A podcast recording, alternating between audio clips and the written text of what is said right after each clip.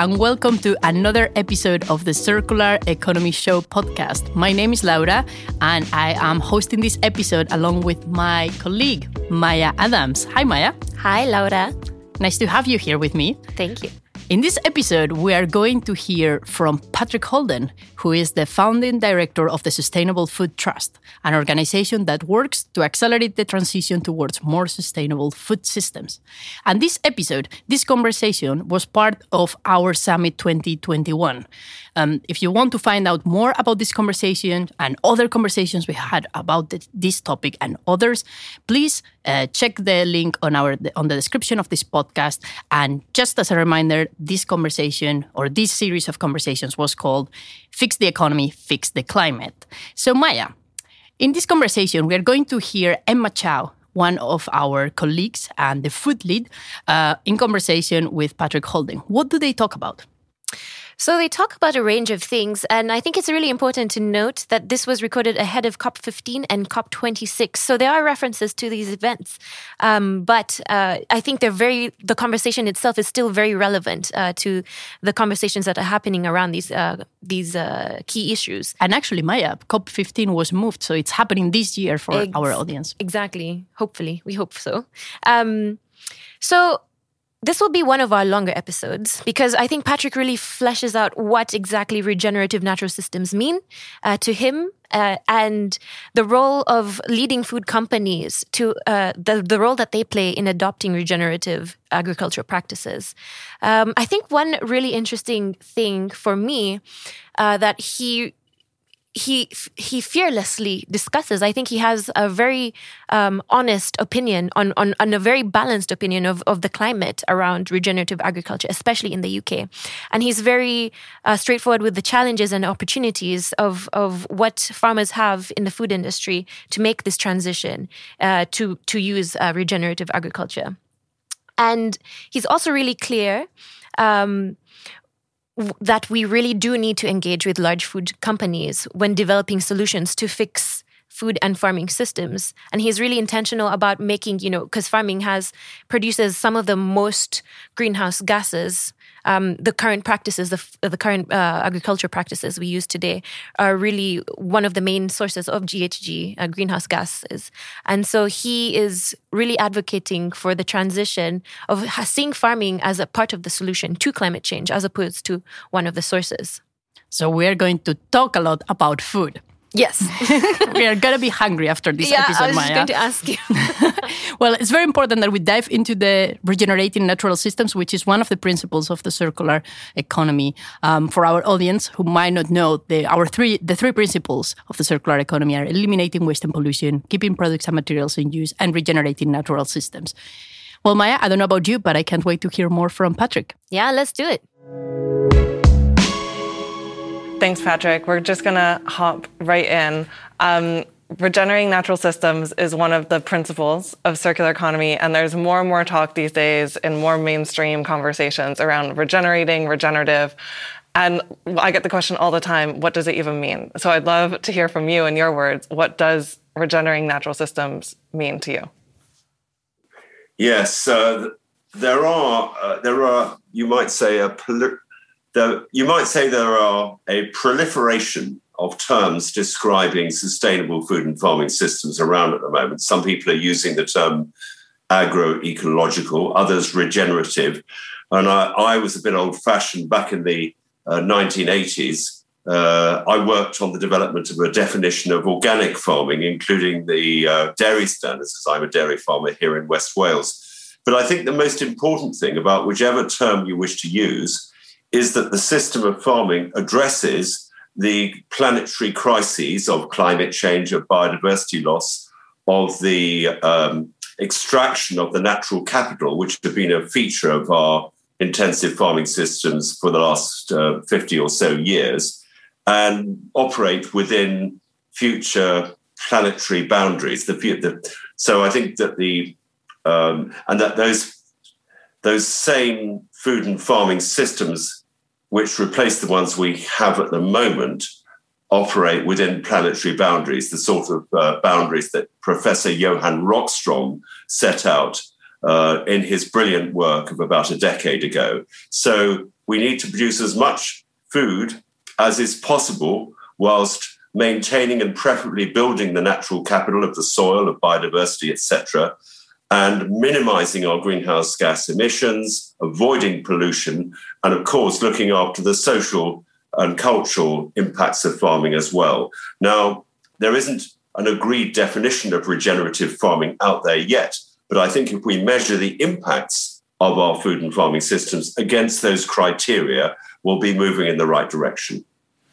Thanks for that. And I think one thing I've learned through conversations like this is that a, having those common aims for preserving and rebuilding the agroecosystem health, it actually takes a different mindset and different set of knowledge and relationship with the land, which is in quite deep contrast to conventional, more kind of cookie cutter approaches to using the same sort of set of practices on different crops in different areas of the world.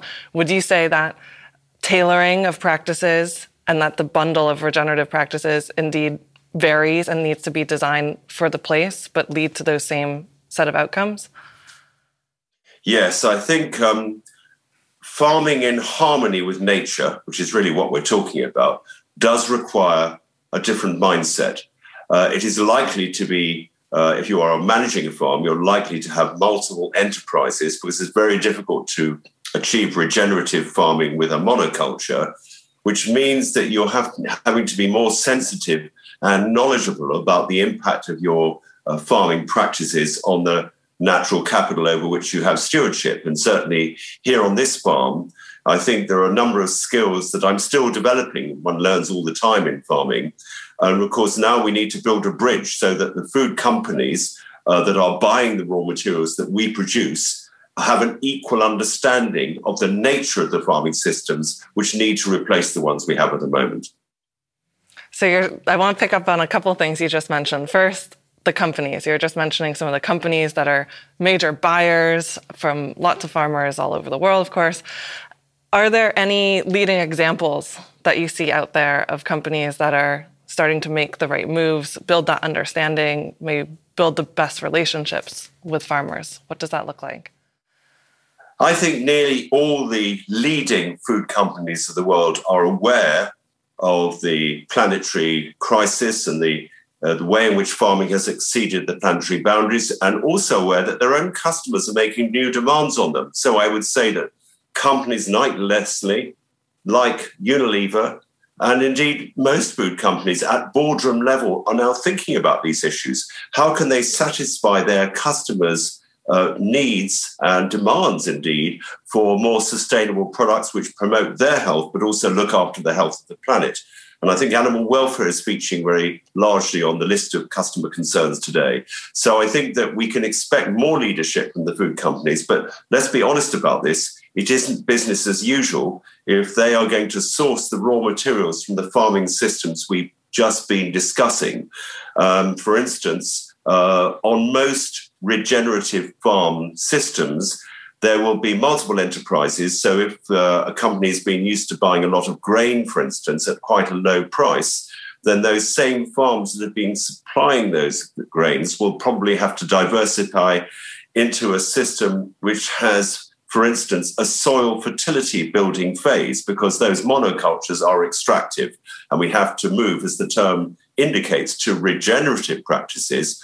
And the regenerative phase of a crop rotation probably involves a legume and grass in many cases. So that means a farmer who's been used to producing only arable crops might even have to introduce a livestock enterprise.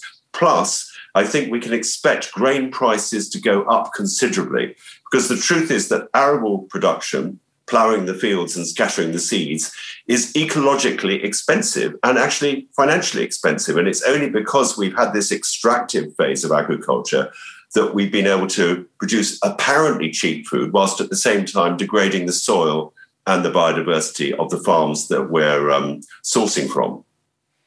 So, would you say in the future regenerative food system state where we have much greater diversity of these different enterprises that you're describing on a farm, would we see the buying companies having to buy from more farmers for the same ingredient and likely greater diversity or more ingredients from the same farmer. So we'd see a fundamental shift in the buying models and almost the the flows of food being much more distributed than it is today. Do you, do you see that as a transition that we need to make?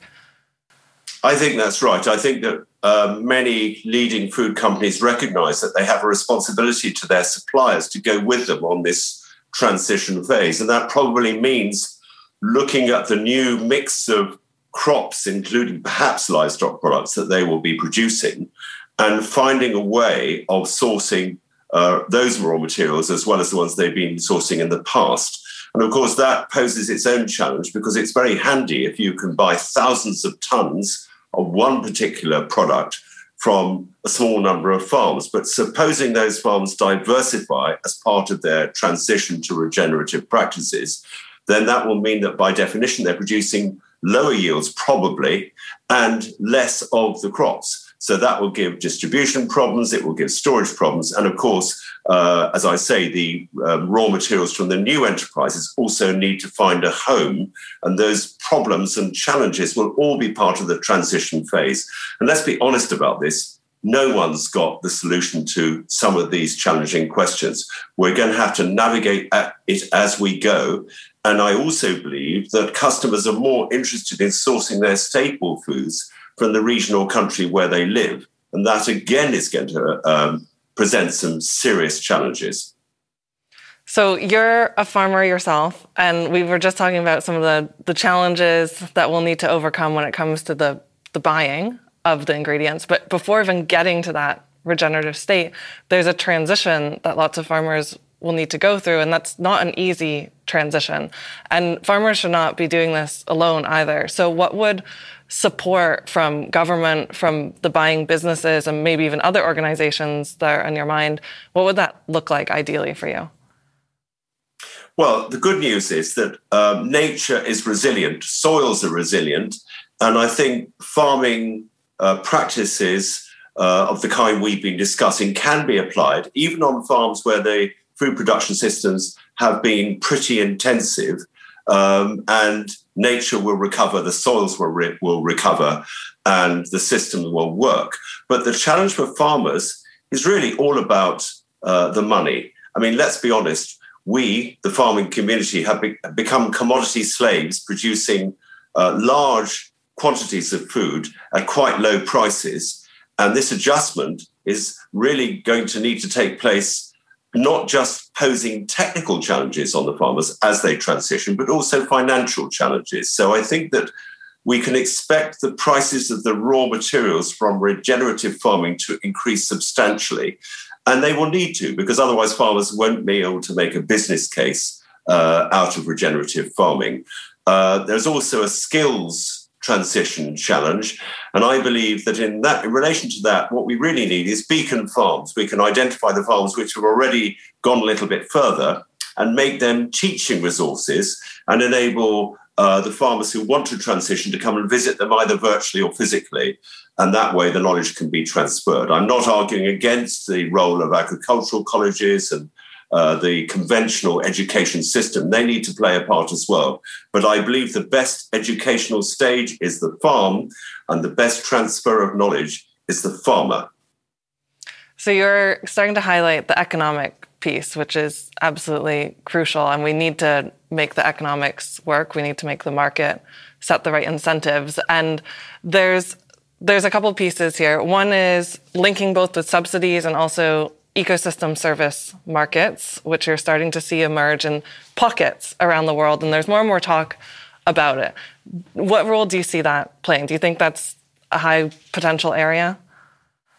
Yes, I think this is very interesting. In the future, farmers are going to derive their income from three sources from the sale of their raw materials, which we've been discussing, uh, from governments and redirected subsidies, whether it's in the European Union or the United States or in a post Brexit UK, where uh, the DEFRA and the devolved nations are, as we speak, redesigning the carrots and the sticks, uh, which will influence farm income. But of course, as you say, there's a third source of income ecosystem services.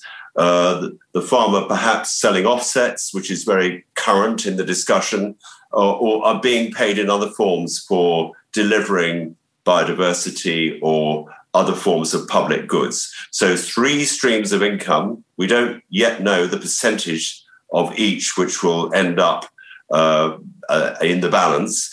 Uh, but I'm particularly interested myself in whether the market itself can return adequate um, prices to reward a farmer such as myself uh, for producing in a regenerative way. And just to give you an example of the scale of the gap at the moment, we produce cheese here at this farm from a herd of dairy cows, obviously, and the cheese is, uh, quote, reassuringly expensive, meaning it's out of reach of a lot of the big retailers. So our cheese is sold on specialist discerning markets all over the world, actually.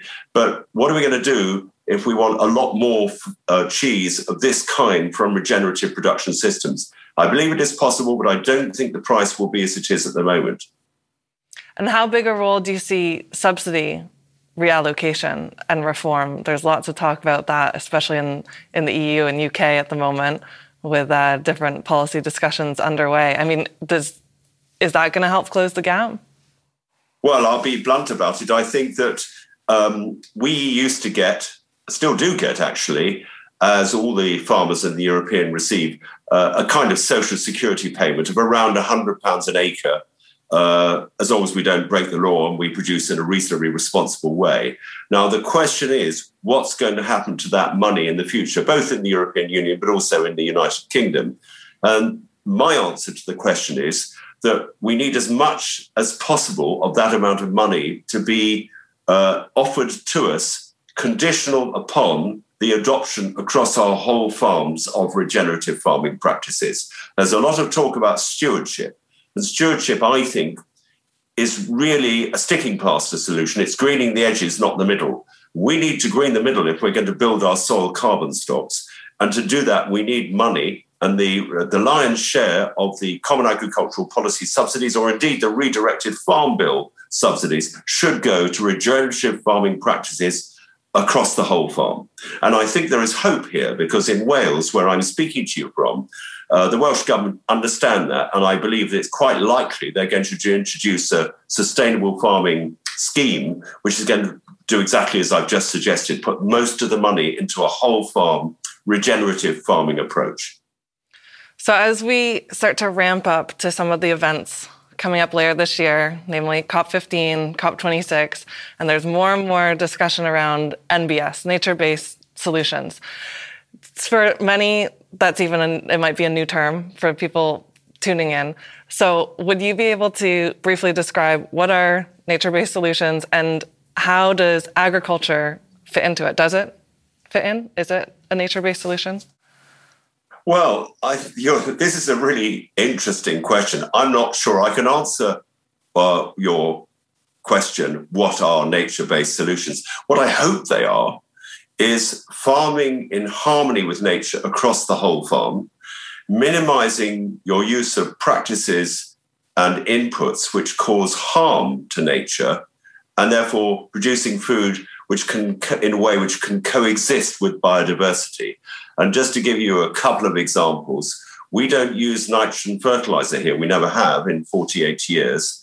And because our pasture management relies on clover and other legumes to fix the nitrogen, the grasslands uh, can carry a wide variety of wild plants, which would probably be suppressed if we had used nitrogen fertilizer. And similarly, we grow crops, in our case, to feed our cows of oats, which we mix with peas. And if you look at the understory of that crop, there are many uh, wild plants, arable weeds, you might call them, growing in the base of the crop, not in proportions which threaten the yields, but sufficient to nourish insects, soil invertebrates, and other uh, wildlife, which are the bottom of the biodiversity food chain. So I think that there is a huge debate going on in the world at the moment, uh, roughly characterized as land sparing or land sharing.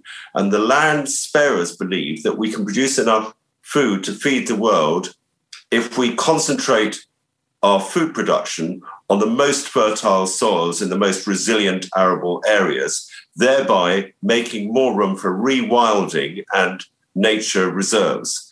Uh, now, if that's nature based solutions, I'm against it because I think the better way is to farm in harmony with nature, uh, a land sharing approach, in other words, as I've just described, across the whole of the farmed area. And I do believe it's a fork in the road. The Climate Change Committee for the United Kingdom are, are advocating what I would say is a land sparing approach. But I don't think they understand agriculture. And that's one of the problems of these people who are designing the solutions. If they're not well versed in the practice of agriculture, they may get the wrong solutions. Can you make it clear for, for everyone tuning in how can these more regenerative practices and, and ways of cultivating food and farming actually help mitigate climate change? What would you say to those yes. those people who don't understand? Well, I think the the good news is that the soil is the world's second largest carbon bank after the oceans. And what we've been doing during the extractive period of food and farming, through no fault of the food companies or the farmers involved, because we didn't realize what we were doing, is we've been running down the stocks of natural capital, principal amongst which is the carbon in the soil. And if we shift to regenerative farming, to biologically based farming, we can reverse that decline to such an extent that some people are saying that we could take up to 100 parts of CO2 out of the atmosphere and lock it back up into the soil. And of course, part of that carbon will be represented uh, by plants, plant roots, trees, of course, um, and the biomass, which is coexistent with regenerative farming. And this is really exciting because, as far as I know, apart from technologies which are not yet, yet proven, this method of regenerative agriculture is the only way we can actually take CO2 out of the atmosphere. But it requires a change of approach, as we've been already been discussing, and this needs to be taken to scale. It can't be confined to a small percentage of the farmed area. We need to think about this as being applied on all the farms throughout the world.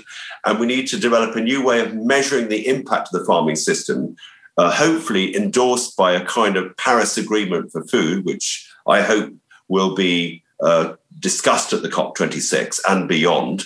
Um, that way, we can say, yes, now farms become part of the solution not part of the problem as they have been in the past. So, what you're speaking about, and I think this is the amazing part about food and agriculture, is through the soils, through building these healthy soils and taking care of them, we're able to start to, well, lock in the carbon in the ground and then be able to sequester more and more. But there's also often overlooked is the emissions that are created from the inputs that go into agriculture, right? Because there's the on farm, but also we often don't realize how many emissions are created through the like processing and creation of fertilizers. Yet, in in addition to the extraction of finite resources, so there's both everything that's happening even before you get to the farm level, and then there's everything on farm too. So there's it's very complicated. But yes, but I think you put, it, you put it. Go ahead. I think you put it very well. Um, and the issue is how can we reduce the emissions from farming? And the system of production that I've just described of regenerative farming, biologically based, includes a crop rotation, which is regenerative, and then a depleting phase of the cropping. But of course, in order to produce food from the regenerative phase, which in many, many parts of the world will be probably a mix of grass and clovers, we will need uh, grazing livestock. And of course, uh, in the big climate change debate, um, ruminants, which are the grazing livestock which can convert clover and grass into food that we can eat, have been demonized as being part of the problem because of their methane emissions. And uh, certainly the UK Climate Change Committee are seeing ruminants as part of the problem, not part of the solution. Now, I've got to declare my interest here. I'm a livestock farmer with a herd of dairy cattle, so I'm part of the problem in that respect. So I would say this, wouldn't I? But what I would suggest is that there have always been herbivores uh, on the planet, whether it was bison on the plains of North America or the um, great vast herds of antelope uh, in Africa. And they have been responsible for building some of the world's most fertile soils. And not only that, but a report produced by the FAO in 2008 called Livestock's Long Shadow, which was the, really the first major report which suggested that methane from ruminants was part of the problem, overestimated the impact of methane on climate change. And a chap called Professor Myles Allen of Oxford University has set out a new way of calculating methane emissions just a couple of years ago, which is now causing a rethink about the role of ruminants in sustainable agriculture. What I would say is that although the science isn't absolutely definitive on this, if you practice holistic grazing, mob grazing, rotational grazing, various descriptions, and you get the farming system right, you can meet what the French minister, Stéphane Le Foll, suggested would be a target at the COP21 in Paris, where he said the farmers of the world should build their soil carbon by 0.4% per year. In other words, the four per thousand initiative. And that soil carbon will offset the methane from the ruminants, which we need to produce food from this regenerative pasture phase of the rotations. Sorry, that's a bit of a long and complicated explanation, but these issues are really important. That's great. Thank you. And and I want to hone in a bit on biodiversity as well because climate has been such a focus and then especially going into this year with CBD COP15 there's we're seeing biodiversity raise up the global agenda quite quickly. Um, and I think what's interesting is how food can be addressing biodiversity loss at multiple levels because as you were describing earlier going from conventional to regenerative production means that we're diversifying. You just you just have to right? It's inextricably interlinked. And so that is promoting the diversity of what we're growing cultivated biodiversity. And then there's also the on-farm biodiversity. And and beyond the farm as well could you describe how regenerative practices can promote the above and below ground on farm biodiversity and also what's around, like surrounding waterways, hedges, etc.? Yes, I, will have a go at that. Uh, but before I do, I think that in a rather mean way, you could describe the old approach to nature conservation as food factories and parks. You know, we we, food, we farmed intensively on the best land and farmed quite uh, exploitatively, but never mind because we had oases of biodiversity, uh, which were the subject of all the David Attenborough films. And now we've realized that because the population has expanded, uh, the vast majority of the habitable areas of our planet are farmed, and therefore farming has to become part of the solution in biodiversity terms. So perhaps I could give an example of this farm um, where we are we haven't got a lot of woodland. We haven't really we've got a lovely pond and we've got some other wild areas that we've set aside but the vast majority of the land is farmed uh, not intensively. As i've described we haven't used any nitrogen fertilizer now for 48 years.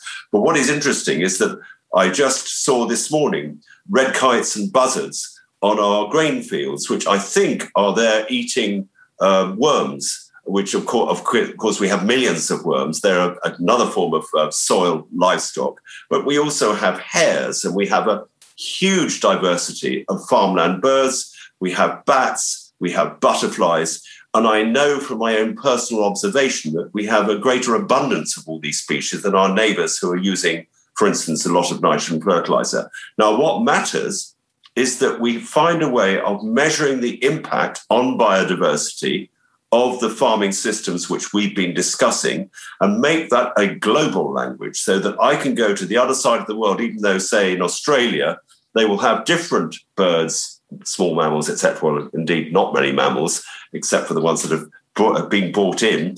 And I can have a sensible conversation with that farmer. What's your biodiversity index? What's your soil carbon index? What is your water index? And we can use the same units of measurement to compare. And that way, for food companies who are trading internationally, they will have a new language and a new way of evaluating the impact of their farming systems on the food they on the food that they trade with. And I believe, you know, we've just had this big debate in the UK about the Australian trade deal, where the, our government is suggesting zero uh, tariffs for trade. I believe that's profoundly wrong for trade in food. What we now need is a new Paris Agreement for food around which all trade is restricted only to regenerative farming methods. So, if, for instance, uh, we want to import some Australian uh, beef or cheese or whatever it is, the answer would be yes, tariff free, as long as the production system is regenerative and not causing harm. But if it is causing harm, the trade should either be banned altogether or subject to tariffs. That agreement could be made, or the, the foundations of it could be laid at the COP26 if we get our act together. So if we achieved a you know a global landscape where, as you're describing, all these different com- countries are having farmers measure the same metrics on their farms. Would we? Uh, how would we know what was regenerative or not?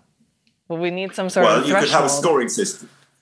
You could have a scoring system, for instance. So let's say we've been trialing this uh, framework of categories and units of measurement.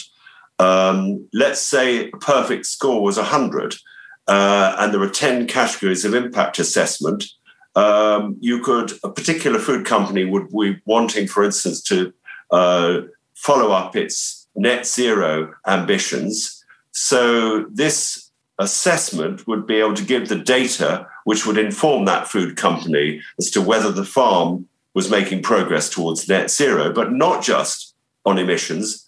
The customers of that company would also have an interest, for instance, in water sourcing and purity, and biodiversity impacts. So each of these categories of assessment would provide vital information to food companies, which would inform their sourcing policy. And that way, that could e- it could even find its way onto labels. There's no reason why we cannot have a labeling system which carries this information to our final customers, as we already do with electrical white goods. We have an energy efficiency a chart. And why can't we have that sort of approach to food products? Because at the moment, there is uh, a confusing array of certification marks. Not that they're all bad by any means, but it's very difficult to navigate between them all. What is the difference, for instance, between organic and red tractor and leaf in the UK? Uh, you need to have a PhD to understand the difference between some of these schemes. And I'm not even sure that I do all the time. Whereas if you had a common sustainability assessment system, it would be easier. So making that common understanding more widespread, I, am with you. It's very complicated right now and difficult. I'm, I too can't decipher them all in the grocery store. we need to, though. You know, here's another thing. I've been farming here all these years.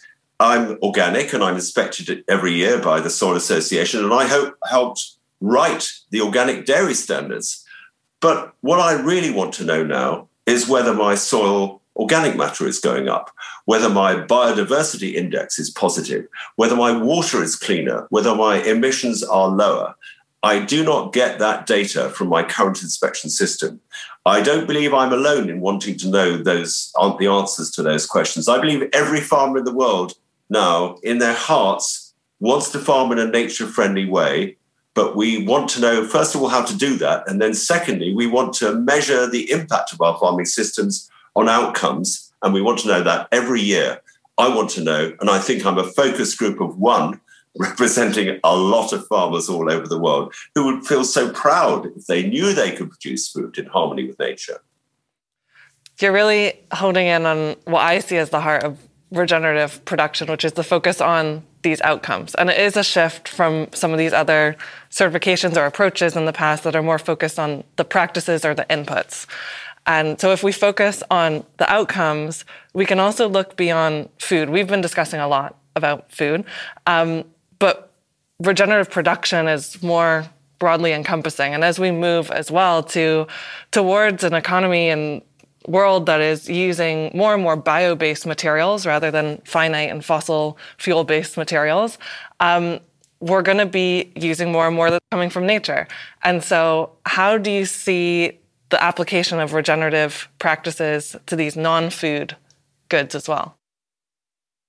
Well, um, presumably you're speaking about the whole uh, apparel industry um, uh, and uh, all the uh, output of uh, forestry programs. Are these the kind of things you're, you're meaning? Exactly, and, and all sorts of materials, maybe even materials that haven't been innovated yet from maybe like agricultural residues that we could make bioplastics out of, or all sorts.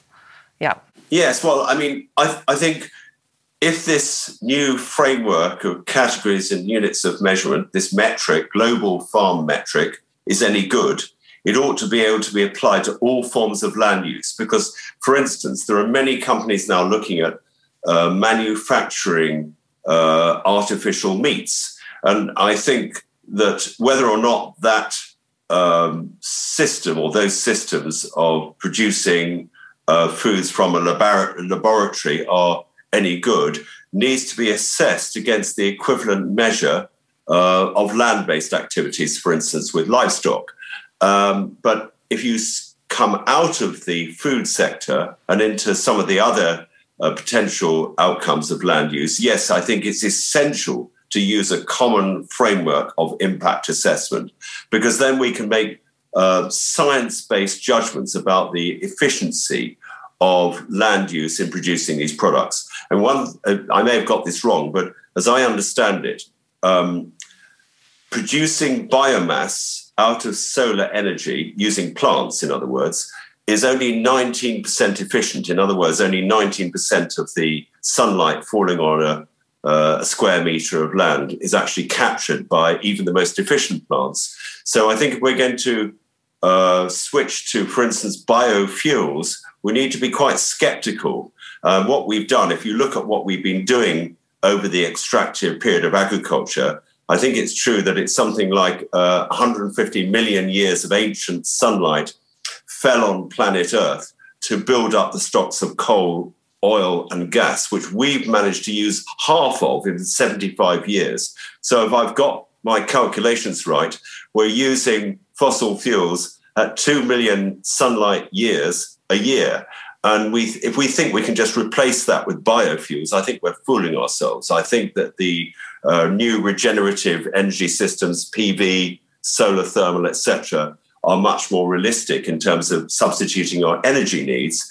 And that's a, that's great news because if we can do that, hopefully we, there are other technologies we can harness to help us farm better in a more regenerative way. I don't think we should turn our back on technology, but we need to, uh, a good uh, way of assessing its impact uh, against the existing farming systems and the regenerative ones that we're now developing. And what's coming to my mind too when you're just mentioning timber earlier was agroforestry systems, which is integrating trees. And you were speaking about livestock earlier. You can also see the trees and livestock in silvopasture systems, which can be quite effective and very regenerative. Um, so, do you see a growing market for farmers to again be going maybe, you know, farmers who are growing one food crop today, as they go on this regenerative journey, actually diversifying into other sectors of the economy that they're selling their goods to? Yes, I think that is possible. I mean, this agroforestry development is relatively new, although silvopastoralists have been around for a long time. And you could even argue that the small fields of the United Kingdom are a form of um, uh, combining food production uh, with hedgerows and trees in hedgerows. So the, it's not exactly new, but I think what is new is growing, for instance, uh, avenues of fruit trees uh, coexistent in strips with arable crops and getting more than the sum of the parts from the combination for lots of reasons. I've seen some of those farming systems uh, prototypes in the United Kingdom. And I can imagine that they will spread more widely. It's obviously particularly interesting if the trees that are grown are fruiting trees or produce nuts or whatever food it is that uh, can be eaten as part of the farming system. And I certainly think there's potential for that. But again, it's it's going to take time because just even establishing those uh, orchards and trees uh, is is a long long term process. And I think that the biggest short term win is a shift of mindset that we have to move from chemically based food production systems to biologically based. The, there's an interesting question arising from that, which is that how will the transition work? We, we don't necessarily want to go cold turkey.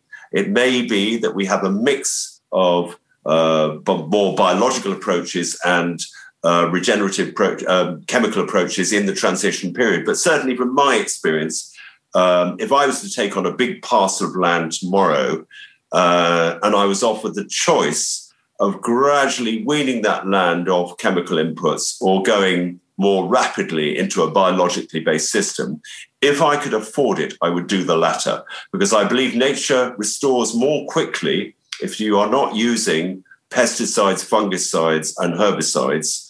Um, and indeed, even the use of nitrogen fertilizer, there's more and more evidence emerging now that if you use nitrogen, it does suppress the uh, microorganisms, particularly the fungal organisms in the soil, upon which plants depend for their digestion. So, ironically, by using nitrogen fertilizer, you're making yourself more dependent on it as a farmer.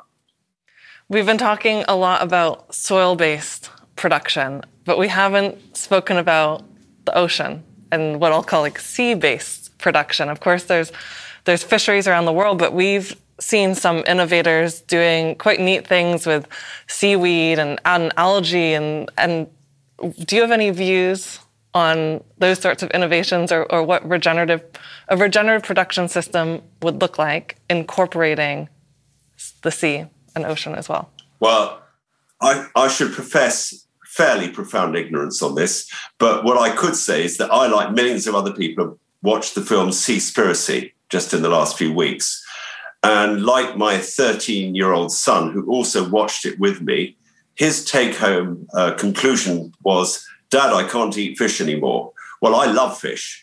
And so I want the question what fish can I eat to be part of the solution, to be answered by the food companies of the world? And I'm sure, as most people will agree, the existing certifiers came in for not inconsiderable criticism on Seaspiracy. My conclusion was I can probably only safely eat fish at the moment if I know the story of the fishing boats that caught it. Uh, they're probably local, uh, or I caught it myself. And I can't believe that it won't be possible as things go forward to develop certification schemes for wild harvesting of fish, which is effectively what fishing is, uh, which prevent uh, all the discards and the bycatch and the killing of uh, cetaceans, dolphins and whales and everything um, by use of webcams and other technologies. I hope so. Uh, but whether aquaculture um, and the harvesting of farmed foods from the ocean can go to a great scale without being part of the problem, as we have seen with terrestrial agriculture, I think is uh, as yet an unanswered question. I mean, when I was at the Soil Association, we licensed organic salmon. But I'm, I have to say that, you know, a number of years later, um, I don't think we've solved the problem of um, sustainable and regenerative salmon farming. It may be that the species is the wrong one to focus on, but let's hope we can come up with answers on that front as well. Thanks, Patrick. Okay, we just have a few minutes left. So I, I've been asking you lots of questions, um, but I wanted to see if there's anything else that we didn't touch on that you'd like to share with viewers today. Um, I think I would like to say, you know, there, there's a big discussion in the regen agriculture movement um, about how we can achieve this huge change, and we shouldn't underestimate the challenge, the scale of the challenge, and whether the large food companies, which currently predominate in the developed world, and the retailers can be part of the solution uh, rather than, as some people would see it, a more radical, bottom up, revolutionary approach, uh, starting with very small, disruptive uh, systems, which are very, very different from the ones we've come to rely upon. Um, my answer is we have no choice, even if we have our concerns about very big food companies. We have to work with them. We have to engage constructively. And whose fault is it that we've got the food systems that we have at the moment? The answer is it's all of us because we buy food, we've become obsessed with the cheapness of food. We haven't realized the downstream consequences of our actions. And so now we, working with the big retailers and the big food companies, need to develop a new story which satisfies the tough questions of citizens, because we all eat food. And if we can do that, then we can say that the food and farming systems of the planet can become part of the solution. I definitely believe they can. And indeed, I think they must, because if you think about it, we are in the last chance saloon on climate change and biodiversity loss. The farms now cover the planet, as I said earlier. So, what we do over the next 10 years to our food and farming systems is absolutely critical to handing on uh, a planet which is livable to those that follow us. Amazing. Thank you, Patrick. So, Laura, what a great conversation. Um, I think one thing that I've really noticed in this conversation and the previous conversations that we've had is that leaders in these spaces are really calling for a change in mindset, a change in mindset to whatever aspect of the economy that they're looking at. And in this specific episode, um, Patrick is really talking about a shift in understanding what regenerative nature means and the possibilities of what farming could mean to farmers and you know, by by effect, what it means to us as consumers. So I think his vision of farming in harmony with nature is really a great one to push forward and really resonates with the three principles of the circular economy. Yes, Maya. I thought it was a brilliant conversation because we, in the conversation, we can hear about how he talks about, you know, the role of big food companies, but he also talks about the importance of having better metrics to understand what we mean by, you know, this product or uh, that we would have in a circular economy for food. Um, and I also think that um, he talks about how, in general, we just need to reconnect in a way mm-hmm. uh, food production with nature, how we need to um, see, I guess, like our food for what it is. You know, it comes from nature, and and I just think like in a way maybe us as users, as customers, we've missed uh, that link, uh, especially like I guess in the last decades. Do, do you agree, Maya? I completely agree, and he's really pushing forward um, radical changes in scale. You know, I, I one thing that caught my attention was his when he said, "Let's have a Paris Agreement for regenerative agriculture." I think um, that's amazing and. Um, quite ambitious. Quite ambitious. And I'm really looking forward to something along those lines happening. Yeah, we need more radical ideas for sure in this next decade. Exactly. Well, thank you, Maya. And unfortunately, this is all we have time for in this episode of the Circular Economy podcast. But the good news is that we have plenty of podcasts coming up in the next weeks. Um, just as a reminder, we have one podcast coming out every week. And if you've enjoyed this episode, please, uh, we ask you to share it. We ask you to subscribe. We ask you to rate this podcast. We want to get better every week. So your feedback is really important. Anything else you would like to add, Maya? I would say that if you would like to see more content like this, go on our YouTube channel and watch the summit episode, like Laura mentioned at the beginning of this podcast uh, Fix the Economy, Fix the Climate. I think that will be worth your time. Yes, Maya. Uh, I look forward to the next podcast next week. See you next week. Yeah, see you then.